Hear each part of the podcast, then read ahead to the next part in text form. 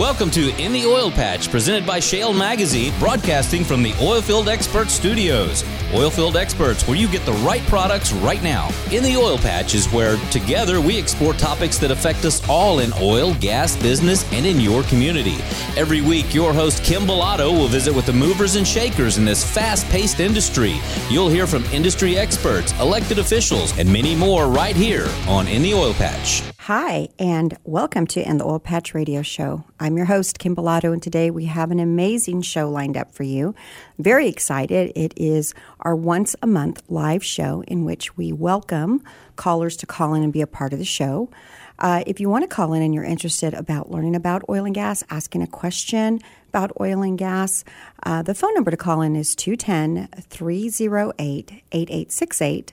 Uh, toll free is 866 3 uh, 088867. I'm sorry, I might have said the, the local number wrong. Producers over here saying, say it again 210 308 8867.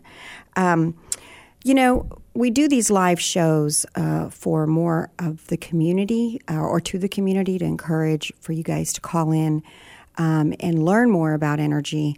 Um, and ask questions. There's a lot of media attention usually around energy, whether it's climate, price of oil, what does it mean to you when you pay more at the pump? And it's really sometimes hard to, to grasp and understand everything. And what our show uh, encourages is to call in and ask our experts a question. And that way you can get a really quick but truthful answer uh, to a question that you may have. So, again, that phone number is area code 210 308 8867, toll free 866 308 8867. And if you missed those numbers, you can join us on In the Oil Patch radio show on Facebook, and the numbers are there as well. Um, our guest today, our expert, is Karr Ingham, who is a petroleum economist. Very, very interesting uh, guy, uh, along with a very smart guy. He's with the Texas Alliance of Energy Producers, as well as we'll be joined by David Blackman, who is the editor of Shale Magazine. Uh, but before I bring them on, just wanted to cover a couple of um, events that we're having and things, uh, so that way you're aware if you want to engage with Shale Magazine or in the Oil Patch Radio Show. We are having a mixer December the 3rd in beautiful Corpus Christi at the Omni Hotel. It is set from 6 p.m. to 8 p.m. As most of our mixers, they are sold out. Um, so we do encourage ticket sales early. I know Corpus is a group that tends to buy their tickets last minute. Um, I would not encourage it this time. We've had a lot of interest in this uh, mixer as our partner for this uh, mixer is the San Antonio Pipeliners Association. Uh, we will have uh, exhibitor booths as well as a great opportunity to, to mingle and network. Again, if you want some information on that mixer, please feel free to go to shalemag.com. Again, that's shalemag.com uh, and get some information. And let me tell you about the prizes because the prizes are amazing. We're going to have a brand new smoker. So if you're into barbecuing, this is definitely a great smoker for you. And we're going to have a shotgun as well. So tickets are very affordable. Uh, the uh, exhibitor booths are also very affordable. We look forward to seeing you there. And hey, have you guys heard of the fastest growing advocacy group in Texas? Let me tell you about it. It's called Texas Energy Advocates Coalition. It's been around for about three years and it's been growing um, quickly. Part of it is because it's free to join, but mostly because it's like minded individuals that want to come together and either network, grow their businesses, or uh, attend some of the seminars and uh, town halls that they uh, produce. Um, I would encourage you to join TEAC. If you want to learn more about energy, are engaged in energy, want to sell into energy, this is a group for you. For more information, you can go to txenergyadvocates.com. Again, that's txenergyadvocates.com and join for free. Um, so I encourage you to do that as well as I know that the free membership will end at the end of this year. So if you want a free membership, join before December 31st. And now I want to bring on Karr Ingham, who is the uh, who is a petroleum economist with the Texas Alliance of Energy Producers. Karr, welcome to the show. Well, thanks, Kim. Good afternoon to you. Appreciate you having me. Well, you know, we love these once a month live shows with the Texas Alliance of Energy Producers because I think it's it's our way of trying to get information out to the community, and I think it's also you guys have a great partnership with us as well. That you guys do the same thing. Uh, there's nothing worse out there than having bad energy information since there's so much in this state that relies on oil and gas. I'm sure you you, you can agree. Um, and I know we'll be joined by David Blackman too here shortly. He has some questions for you as well. But before we get started, um, I wanted to, to, to have you tell us a little bit about what you do for the Alliance. I mean, what is a petroleum economist, uh, or a, yeah, petroleum economist, and then also what is the Texas Alliance Energy Producers? Well, I'll start with that last one first. The Texas Alliance of Energy Producers is simply an upstream or uh, exploration production into the business. So um, I'm sure most folks know, most folks in oil and gas know this. Not everybody knows this, these terms. Upstream oil and gas, that is that, the exploration and production of crude oil and natural gas. So drilling for it, bringing it to the surface, and then what happens next is called other things downstream sort of makes sense is the refining and processing of that, turning uh, crude oil and natural gas into um, end use energy products, and then midstream is sort of what happens in the middle there. And so we are an upstream exploration and production oil and gas trade association in Texas. So our members are made up of uh, of oil and gas producers in Texas. Uh, some big, some little. Uh, we certainly have you want them all among our uh, among our membership uh, companies that everybody's heard of. And then we have among our members just a lot of companies that uh, people outside of oil and gas, and a great lot of number of people inside oil and gas have never heard these company names. But they are great small independent producers, and Texas is full of these producers. And this is a uh, this is a constituency that we represent, and we do our best to protect um, and advocate for. Um, and so we are we are uh, uh again a, just a, a system wide an oil and gas upstream wide oil and gas trade association in Texas. Uh, but we are the premier representative of the small independent producer in the state of Texas. It's just a key cog in the Texas production scenario. And you know, one thing that um, I think is important to also mention is um, so last month we did a uh, mixer with you guys in Midland, Texas, and uh, we sold out of that. And a lot of it has to do with there are so many companies, whether they're midstream or upstream, like you stated, or even outside of the oil and gas sector who want to sell into the oil and gas sector. And we were just shocked. Like there were so many people there who came. And, and it was freezing in Midland that night. And it was also yeah. the Astros final game. And we were packed to the gills with people attending. Yeah. So um, it, it, it's a great organization to be a part of for sure. Well, it's a great industry to be a part of. And uh, we believe we've got a great organization. We certainly have midstream and downstream companies as members, and we have, as you said, people who aren't directly themselves. I mean, their business is not oil and gas, but they have a business connection to oil and gas, and so that's what most trade associations are. It's the actual industry that you're talking about, and then it's those that do business with that industry. And we know sort of what that looks like in the state of Texas. These multiplier effects that we uh, economists are carrying on about all the time. That's exactly what that means. A multiplier means you've got the company or the industry that is directly involved in the business, and then you've got a second tier of companies who are direct suppliers to them. Um, so that you know they they they furnish goods and services directly to that primary industry, and then you've got all of these paychecks from all of these companies. Um, uh, well, of course, then in turn, you've got that second tier of companies purchasing their goods and services from other suppliers. Right. And then you've got the spending of paychecks by all of these companies throughout the state of Texas, for example, and that's uh, uh, that's uh, that's uh, that that's how the oil and gas industry, which is big enough in terms of its direct contribution to the Texas economy, becomes a massive contributor to the Texas economy when you factor in all of these uh, multipliers and the, uh, the the ripple effects uh, of oil and gas as it uh, as it makes its way throughout the entire broader economy.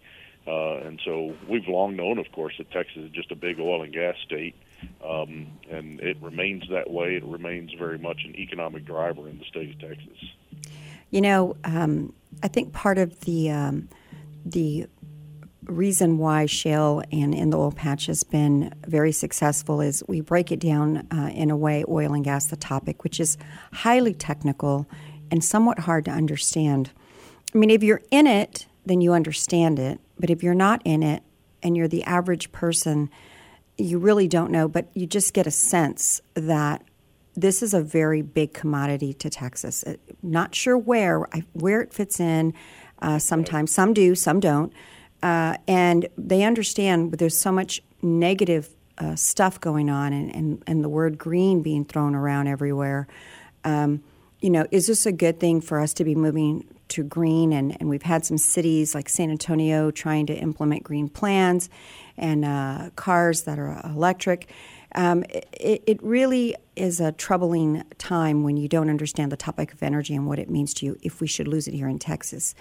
And so I think with us partnering with you guys, it has really been a great match because you can come here and get the information that you seek.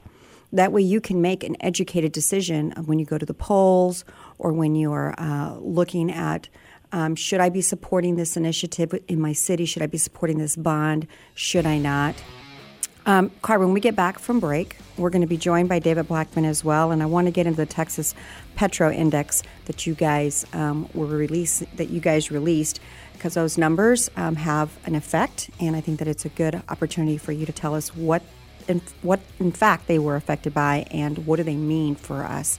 You're listening to in the Oil Patch Radio Show, and we'll be right back.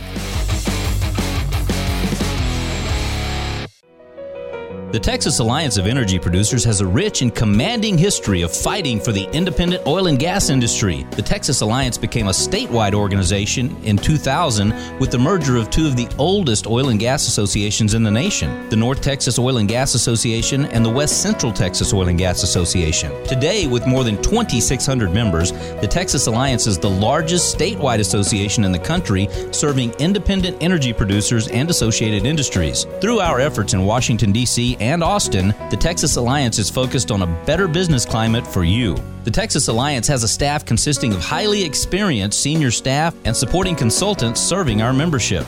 Offices are located in Austin and Wichita Falls. Become a member today by visiting texasalliance.org or email us texasalliance at texasalliance.org. Any business can benefit from advertising to the oil and gas industry, but it's really important to partner with a marketing company that has a proven track record with this growing industry. Shale Oil and Gas Business Magazine is the one stop shop that'll keep you in front of the customers that you need to grow your business. So let's start growing your business in Texas. Email us info at shalemag.com. Again, that's info at shale, S-H-A-L-E, mag, M-A-G dot com. Or you can call us 210 240 7188. Again, that's 210 240 7188.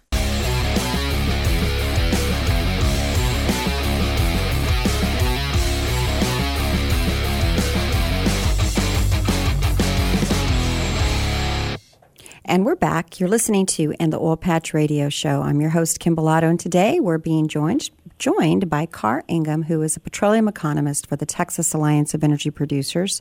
Karr, welcome back to the show. You. Um, you. know, we got on a, a little bit of a, a I got on a little bit of a tangent, which sometimes I do, about how important it is to learn about energy, especially if you want to live in the state of Texas. Um, and I know I want to cover with you uh, your Texas Petroleum Index, which you guys release. But I also want to uh, join David Blackman onto the show because David has a couple of great questions for you as well. David, are you there? Can you can you hear us? Oh yeah, I'm here. Great, welcome. Um, so, Karr, let's talk a little bit about the Texas Petroleum Index. Um, we had some disappointing numbers in September. Um, so, cover that with us. What what what does it mean? Um, and how long does um, how long do you foresee this lasting? These numbers. So I'll I'll let you tell us what it is. Sure. Well, the Texas Petro Index is just uh, kind of an economic tracking device for the upstream sector of the business in Texas. That sector we talked about earlier, the exploration for uh, and production of crude oil and natural gas, which includes drilling, uh, all activities of bringing that stuff to the surface to to uh, to then sell it. And so there are a number of upstream oil and gas indicators we can look to to kind of tell us uh, what's happening in that world, what that overall economy looks like, what its trends are over time, and then uh, as a result of that, um, what that means to the Texas economy, the regional economies around Texas where oil and gas production is prevalent, um, and so on and so forth. So this thing actually goes back to January of 1995. That's its beginning point at uh, 100.0. Um, we've experienced a number of very dramatic cycles uh, since then. The one we're experiencing now is a little bit less dramatic, thank goodness, than some of those. Uh, but in, uh, in terms of recent cyclical activity, we had a pretty good run up until about uh, the fall, about a year ago, October or so of 2018, where crude oil prices began to decline. By the way, natural gas prices were just terrible all of this time, and right. they still are. Um, but crude oil prices were driving all of this because well over 90% of the rigs in Texas are drilling for crude oil and non natural gas. And so the um, the Texas Petro Index kind of went sideways there until about February or so. But since then, we've had seven straight months of decline in the Texas Petro Index through the month of September, and this just reflects uh, generally lousy to at least sluggish uh, crude oil pricing, terrible natural gas pricing, a decline in the number of working rigs in the state of well over a hundred uh, uh, over the since about the fall or so of last year. Number of drilling permits on the decline, um, and then the number of oil and gas employees, direct employees in the upstream oil and gas sector, finally beginning to to shed some jobs now as well. And of course, the thing that remains on the up uh, swing is production itself of both crude oil and natural gas, although they are beginning to uh, increase at at least a slower rate. So that's something, and that reflects the slowdown in activity but it's just the fact that we are producing record levels of virtually everything and continue to do so that just kind of has the market awash uh, in this stuff, and that's one of the reasons that prices are sluggish now um, and that activity is on the decline. But I will say this. Um, crude oil prices recently have been fairly steady, you know, in the 50 to 55 dollar range when we're talking about posted prices, which is what purchasing companies are offering to producers for a standard barrel of crude oil on a given day. So we're in that 50 to 55 dollar range and when activity levels go off a cliff in Texas, that's when prices fall down to the 40s and then the 30s and maybe even into the 20s like they did in 2016. No. And so things could certainly be much worse, but they could certainly be a whole lot better as well. Interesting. Uh, and where, you know, is this going to is this going to continue? Is it your thought that this is just going to continue. We're going to see more of the same. And David, you might jump in here too because you're you're really good about making a guess on where we're going with oil prices to the end of the year. Well, to the end of the year, I think we're I think we're in for more of the same because the end of the year is approaching, and so I think this is going to drag on into next year. And then I think there's some open question about this one of the things that is of some concern is that we just have a, um, a, a, a lackluster global economic picture, and it's just very helpful when we have really vibrant, growing, thriving economies, um, particularly in the more developed world around the globe, but also as undeveloped economies are developing. These are things that really uh, are beneficial in terms of absorbing uh, these ever increasing amounts of U.S. Uh, energy production. And so, if we had a stronger uh, global economic picture, might feel a little bit better about this. Uh, some of the fundamentals aren't that terrible. I mean, uh, if you kind of look at uh, our inventories and storage numbers, um, you know, I, I've certainly uh, I certainly know some folks that are more optimistic than some other folks out there. Um, right. What I'm principally optimistic about are several things. The industry has learned how to deal with these sorts of situations that we're in now.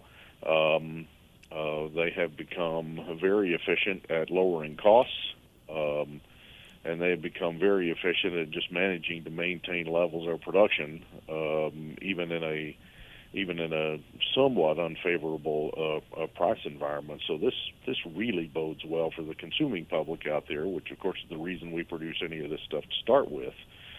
Um, but the the concern on our part is that it's becoming more and more difficult for smaller independent producers to navigate this current economic environment, and uh, so I'd like to see prices about ten dollars a barrel higher just for those guys. Very interesting.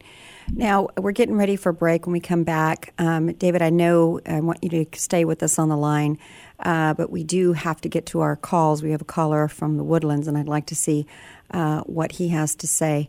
Um, but you know, you they just ran a commercial uh, just a minute ago, and it was uh, discussing the pricing for the holidays. And I'm sure that the consumers are very happy because prices are, are relatively low and it's going to stay that way through the holidays. So at least the consumer should be happy about the lower prices at the gas pump. Um, you're listening to in the Oil Patch Radio Show, and we'll be right back.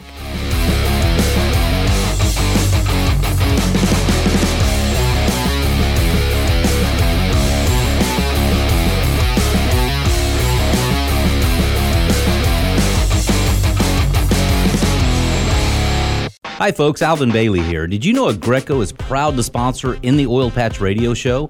Aggreko has served Texas oil fields for over 10 years, supporting producers with temporary power to get their product to market.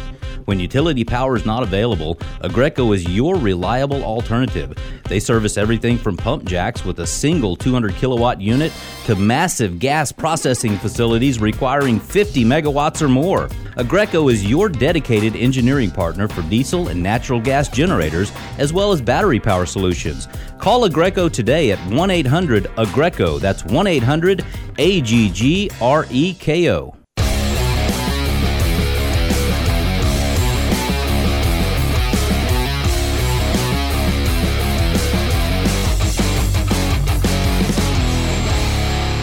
And we're back. You're listening to in the Oil Patch Radio Show, and it is our live show in which we encourage our listeners to call in and speak to Karr Ingham, petroleum economist with the Texas Alliance of Energy Producers, and we're also being joined by David Blackman, the editor of Shale Magazine. The call in number is 210 308 8867. I want to go to uh, line four, Joe from the Woodlands. Bring him on, uh, Barry. Joe, are you there? Sure, Kim. How, How are you? Thank you. I'm good. I'm good. I'm good. I'm, I hope you're enjoying your Sunday. Yes, nice and sunny. So I understand that uh, you have a question for Karr. Um, uh, or a question for us. But um, do you want to? I know you were talking a little bit about something that was going on in Houston yesterday, and I don't know if you if you want to talk about it or if you don't. There was some elected officials there, and um, and it, it, might even uh, it might also be the question that you were going to ask, but um, you're, um, I know you had said you had some interesting conversations yesterday. Oh well, uh, yes, I do have a question, but I'd like to you know answer your question about the summit yesterday here in the Woodlands area. Uh, we had Representative Kevin Brady and also Representative Danny Crenshaw here, talking to a lot of uh, young people about various issues going on in the country and um, especially with the energy industry. Um, Kevin Brady said that it's been transformational to our area uh, with uh, the energy independence that we've attained. Good. And yeah. uh, Danny Crenshaw chimed in with basically the same information. That's great. That's great to hear because uh, there's some other elected officials on the other side that are always touting the green. Uh, so great. Oh, yes, exactly. We uh, we kind of touched on that with uh, some of the, and that's uh, what's leading me to my question. But sure, uh, first, ahead. I'd like to say thanks to natural gas, people can afford to heat their homes in this record breaking cold early winter. Right. I agree. Amen. I don't. amen. Yes, I don't think the solar panels on on a roof would be able to go through some of the frost or snow to keep the house warm. Uh, but uh, the question is, we've been hearing a lot about carbon capture technology in facilities, and that was kind of touched on in the meeting yesterday. But can any of you explain to us, the, in the listening audience, what this is? Is it basically for factory use, uh, such as what a catalytic converter would do in a car, or is it something to be used in the general atmosphere? Well, um, and is it actually needed and useful? Yeah, I, I can talk about that. Um, you know, it, it depends on what the situation is. Uh, where the markets are for the carbon. Um, the, the basic idea that's been uh, experimented with in Texas is taking depleted oil fields out in West Texas at first, and now along the Texas Gulf Coast, and uh, capturing carbon from power plants, coal-fired power plants, or natural gas-fired power plants, which produce a lot less of it, less of it, and uh, building a pipeline to to these depleted oil fields and uh, injecting the carbon dioxide into the ground in order to maintain form or increase formation pressure and, and produce more oil out of those formations. Um, to the extent you have a market for the carbon dioxide, you know, we there was a carbon capture program out in the San Juan Basin of New Mexico back in the 90s, you know,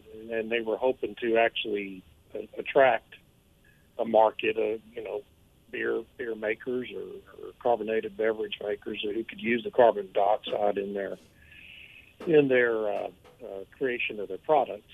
Uh, that didn't work out, and so that also got re-injected uh, in order to increase formation pressure. The the question becomes, of course, when you're doing doing that project, whether or not you can, you know, effectively seal off the formation to prevent the carbon from leaching back up into the atmosphere. And uh, sometimes you can, and sometimes you can't. Um, but with these these formations along the, the southern Gulf Coast of Texas, um, those oil fields appear to be very ripe for that kind of a project. And I know uh, Hilcorp, for example, is engaged in a project like that uh, right now. Uh, one of the, the big Houston-based producers. So Excellent. yeah, I think there's a bright future for it, and it's a good way to, to get carbon dioxide out of the atmosphere. Excellent. We're going to take a quick break. You're listening to In the Oil Patch Radio Show, and we'll be right back.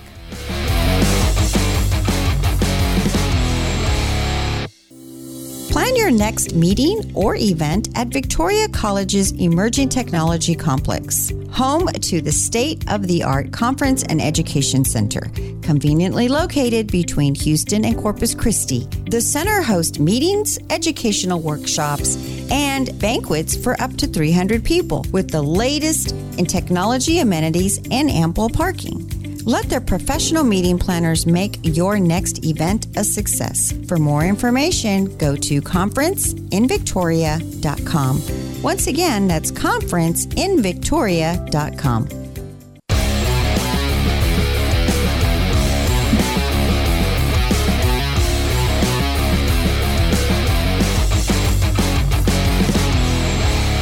We're back. You're listening to In the Oil Patch Radio Show. This is our live show today. So if you want to ask a question uh, on energy, please call in 210 308 8867.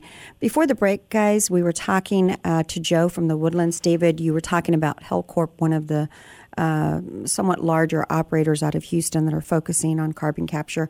Um, did we get, is that the only um, energy company that's kind of focusing on this. I think we've done some stories in Shale Magazine too that kind of looked at different um, ways Yeah, of capturing. Um, Oxy, I understand Oxy has a similar kind of project going in the in the Permian Basin.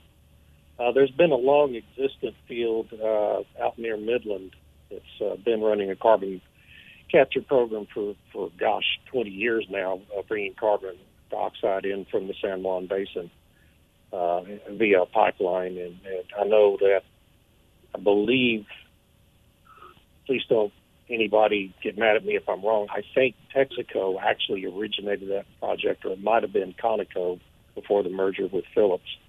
Um, but anyway, there's you know there's several around the state and, and others around the country, and it, you know it's it's a it's a developing technology. It's certainly not perfect yet, uh, but, you know there there is that possibility. I mean, think of the number of depleted uh, oil and gas formations around the country right now uh, that that could amount to gigantic storage uh, facilities for carbon dioxide in the future if, if the technology gets developed sufficiently to make it, you know, really a foolproof way to, to store carbon. Interesting. Joe, thank you so much for calling in and thank you You're for welcome. following the show. Um, Of course. Thank you. David, I want to get with you and, and ask you. I know you had a couple of questions that kind of were talking about technology as well. Um, Yeah. And so I wanted to, to ask you Go ahead and, and ask your question that you have. Well, the, the first one, Karr, uh, I've been wanting to ask you this for a month now. Uh, we, you know, uh, we have uh, a presidential primary process going on with the Democratic Party and 20 odd candidates right now vying for the nomination, and, and a bunch of them, including uh, the two candidates from Texas, although Beto O'Rourke is no longer in the race. Uh, what but, shame. But uh, at least half of these candidates have proposed in one form or another outlawing hydraulic fracturing in the United States.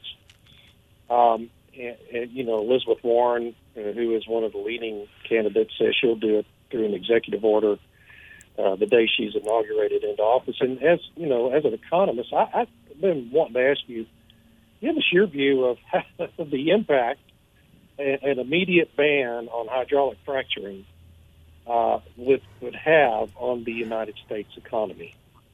Well, I've got a number of questions about this. I mean, just that statement alone raises a number of questions. Is simply the practice of hydraulic fracturing that is banned with the stroke of a pen? Uh, can you still drill a well and not fracture it? I, I don't really even know what she's talking about there. I don't know uh, what her what what she professes her concerns to be about hydraulic fracturing. Does it have to do with water quality um, or contamination, which is a non-issue, by the way? Um, does it have to do with simply oil and gas production itself? Well, my suspicion is that that term, I'm going to ban hydraulic fracturing, is really just a proxy term for I'm going to shut down oil and gas production domestically in the United States. That's what that sounds like to me. Somebody has better information on that, I'd be glad to hear it. But um, but what it does to the economy is uh, I, I, I'm I'm not sure we quite understand uh, uh, just what we're talking about here. Um, I'm not sure we. Uh, I I think the ultimate effects of shutting down, largely shutting down domestic energy production, fossil fuel production, crude oil and natural gas production, are bordering on immeasurable. Um, uh, and it, has little to do, by the way, with the effects of uh, of upstream activity on the economy. Although everywhere there is upstream oil and gas economy, uh, activity, the economy fares better. That's true in Texas. It's true in New York. It's true in Pennsylvania. It's true in Colorado. It's true in California. It's true nationally in the United States. Everywhere there there is upstream oil and gas activity. There is economic growth uh, that comes along with it, job growth, all of these things. But the but the the the greater concern is the consumer economy. Uh, we are an economy that runs on energy. We are a developed, highly developed economy that runs on energy. And, you know, the list of things which none of us really truly know, of all things that are impacted by oil and gas production, uh, the thing, the list of things that are produced from fossil fuels, from crude oil, from petroleum and natural gas, um, is pages upon pages upon pages. And if you want to do without all of this stuff, fine, go down that road. Um, uh, but again, I, I think the effect of the, to the economy is virtually immeasurable because we don't really know what the ultimate effect, effects of this would be. I've got questions about this. Is it possible to, fa- to ban hydraulic fracturing with the stroke of a pen? It might be on federal lands. Do you get to come in and tell the state of Texas that they can or cannot uh, produce crude oil and natural gas anymore? Uh, is it the president's job to suggest to uh, to operators in the Permian Basin that they can no longer fracture a well uh, to bring product to the surface. What's the mechanism by which this occurs? Does the legislature, the Congress, have anything to say about this? Uh, how's this accomplished? Does the EPA carry out this regulation? I mean, this is senseless, silly conversation and um, and no one questions her on it though. About this, yeah, the media doesn't question yeah. her on this. Like, how is this possible? And I don't think that even the general consumer understands. Where do you think you're going to heat your house, and, uh, and and what is that price going to look like for you if we start, you know, removing heat your house, drive your car, use your cell phone, mm-hmm. um, turn the lights on, right? Things that are just as basic as it gets. These are things, by the way, that have done more to advance the cause of human sustainability and quality of life than anything in the history of all of the globe. And it's just, I don't know, it's very disappointing to me, but it's mostly unthinkable to me that we are going to think about going backwards in terms of our uh, energy availability to households and businesses in the United States, and it, it is bordering on criminal. It seems to me that we are going to deny the undeveloped world at this point the benefit of energy that we have enjoyed going forward. Couldn't agree with you more. Let's take a break. We'll be right back. The vision of the Women's Energy Network is to be the premier organization that educates, attracts, retains, and develops professional women working across the value chain. Also known as WEN, our mission is to develop programs that provide networking opportunities and foster career and leadership development of women who work in the energy industry. Thousands of women are breaking ground in energy industry careers every year, and 4,000 of them are already members of the Women's Energy Network across our 14 chapters. Members receive exclusive access to mentoring, job boards, group discussions, member only networking events, expert speaking engagements, and more. Join today by visiting womensenergynetwork.org slash Houston or call 1-855-390-0650. The Women's Energy Network, empowering women in energy. Shale Oil and Gas Business Magazine provides services like print advertising and digital marketing. Our digital advertising services include website, email, radio, video, and social media. Shale also provides specialized web services from website management to search engine optimization and social media management. Visit our website, shalemag.com. Once again, that's Shale, S H A L E, mag, M A G.com to learn more. Shale is your one stop shop for growing your business. Pick up the phone today and call 210 240 7188. Again, 210 240 7188. Remember this name, Oilfield Experts, to locate any part, anytime for your automotive or oilfield equipment needs. Oilfield Experts' specialty is those hard to find oilfield parts for your fleet maintenance needs, and we've been providing those parts and accessories to keep your tools turning since 1965. From the auto repair shop to the pump jack, call us for the right part right now. Write down this number Oilfield Experts, 210 471 1923. Again, that's 210 471 1923 and visit us on the web at theoilfieldexperts.com.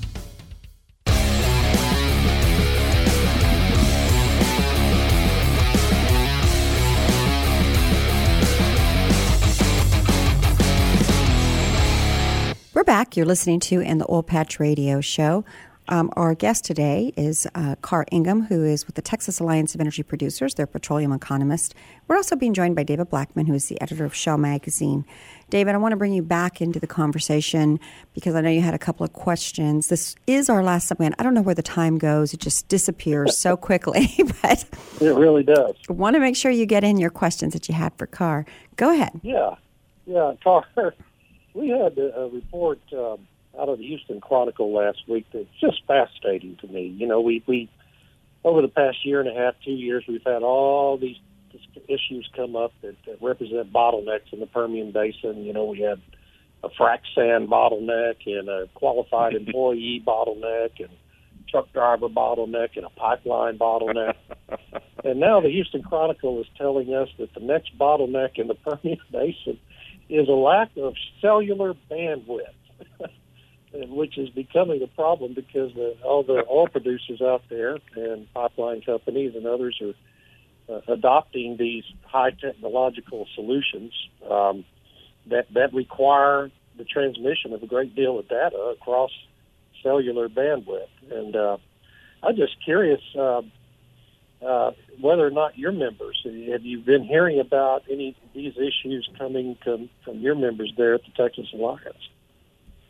Well, uh, uh, uh, yes, a little bit, although not not too much about that one. But most of the bottlenecks uh, we concern uh, continue to be most concerned about, and our members continue to express most of the concern about are these more traditional bottlenecks, the ones that you uh, first referred to. That does appear to be something of a buzz phrase uh, these days.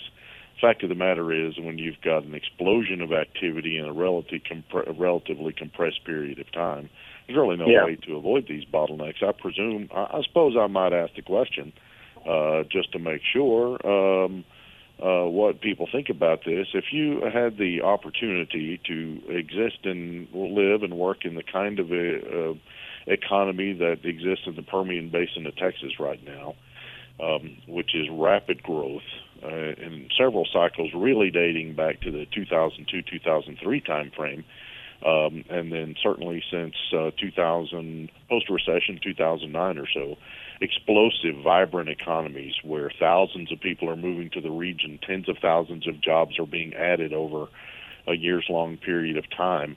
Uh, the Permian is turning itself and largely has turned in, it, itself into the premier single uh, crude oil production field on the planet. Do you want to be there or do you want to be in some sort of uh, you know, kind of sluggish, sideways moving Midwestern economy where, you know, it just feels stagnant and not not much going on.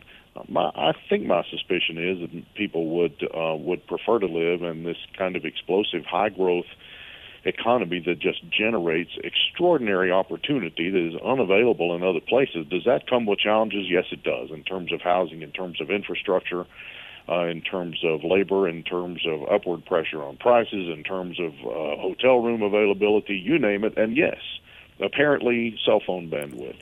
I, market is in the process of solving all these problems. The market's going to solve that problem too. Yep. Bandwidth gets sold, yep. and so I worry very little about these things. And I, I guess you know, as an economist, I, I, I'm just sort of a simpleton. I, and all I really have to say as an economist is turn that over to the markets, let them handle this, bottlenecks get fixed because there's an incentive and a greater incentive to address those bottlenecks, and that's how that will get taken care of. Hey, Karr, you you guys just got back uh, from Washington D.C.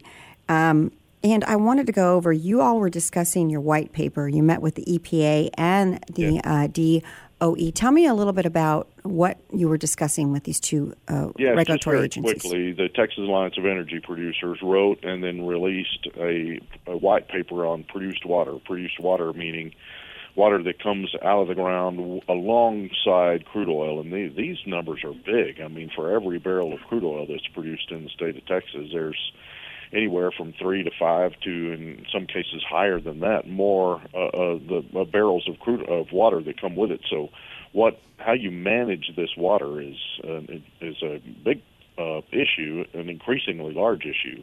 And so this is what this white paper proposed to address. So we rolled this thing out first in Austin back in September. Uh, but there are some federal components to this and some federal components to the recommendations that we made in that paper. And uh, so we went to D.C. to discuss these uh, recommendations with EPA first and foremost because they're directly involved in some of these things the U.S. Department of Energy has no regulatory uh, regulatory authority over upstream oil and gas operations around the country, but they do have an upstream oil and gas section that primarily exists for research, for partnerships, for things that make oil and gas better. Um, at least in theory, uh, you know, agencies of government all, aren't always known for doing that. But this is a DOE under the Trump administration that appears to have, unlike the previous administration, the best interests of oil and gas in mind, which means the best interests of the consumer economy in mind. Right. And believe it or not, they have the best interests from a water perspective. The DOE told us that the Trump administration has a system wide, administration wide water initiative that exists to solve, come up with solutions to water problems around the country these volumes of oil field produced water are so massive that the administration, the government, is actually looking at the possibility of using produced water that is then treated uh, and uh, and made usable for some other uh, beneficial use and reuse outside the oil field. So these are the things that we were discussing uh, in D.C. It was a very helpful, very productive uh, very elevating discussion. And and uh, and again, it's good to go to Washington with an administration that doesn't appear to have a target on the back of oil and gas producers who are who have just done uh, untold. Um, uh, benefit to uh, to the nation. I wish I wish the nation had a greater realization of this, but I'm glad the administration does. Well, you know that's what we work on every day with Shale Magazine uh, in the Oil Patch Radio Show, and all of our tweets and uh, and our social media platforms to try to talk to the average person because it is important. Oil and gas has truly been an extremely an amazing industry in helping all of us, uh, and we and it's underappreciated. But I think it comes from they just lack insight, and it's good to see that the administration is. We have an administration that's supporting the energy industry as opposed to. I think the last administration was definitely very heavy with their rules and their regulations. But we are getting coming to the end of the show. I wanted to thank you, Karr, for, for joining us again on our live show. And David, thank you as well. And we look forward to having you guys back on our next live show, which will be in a month from now and happy holidays if I don't get to talk to you before then. In the Oil Patch is where together we explore topics that affect us all in oil, gas, business, and in your community. Every week, your host Kim Bellotto will visit with the movers and shakers in this fast paced industry. You'll hear from industry experts, elected officials, and many more right here on In the Oil Patch.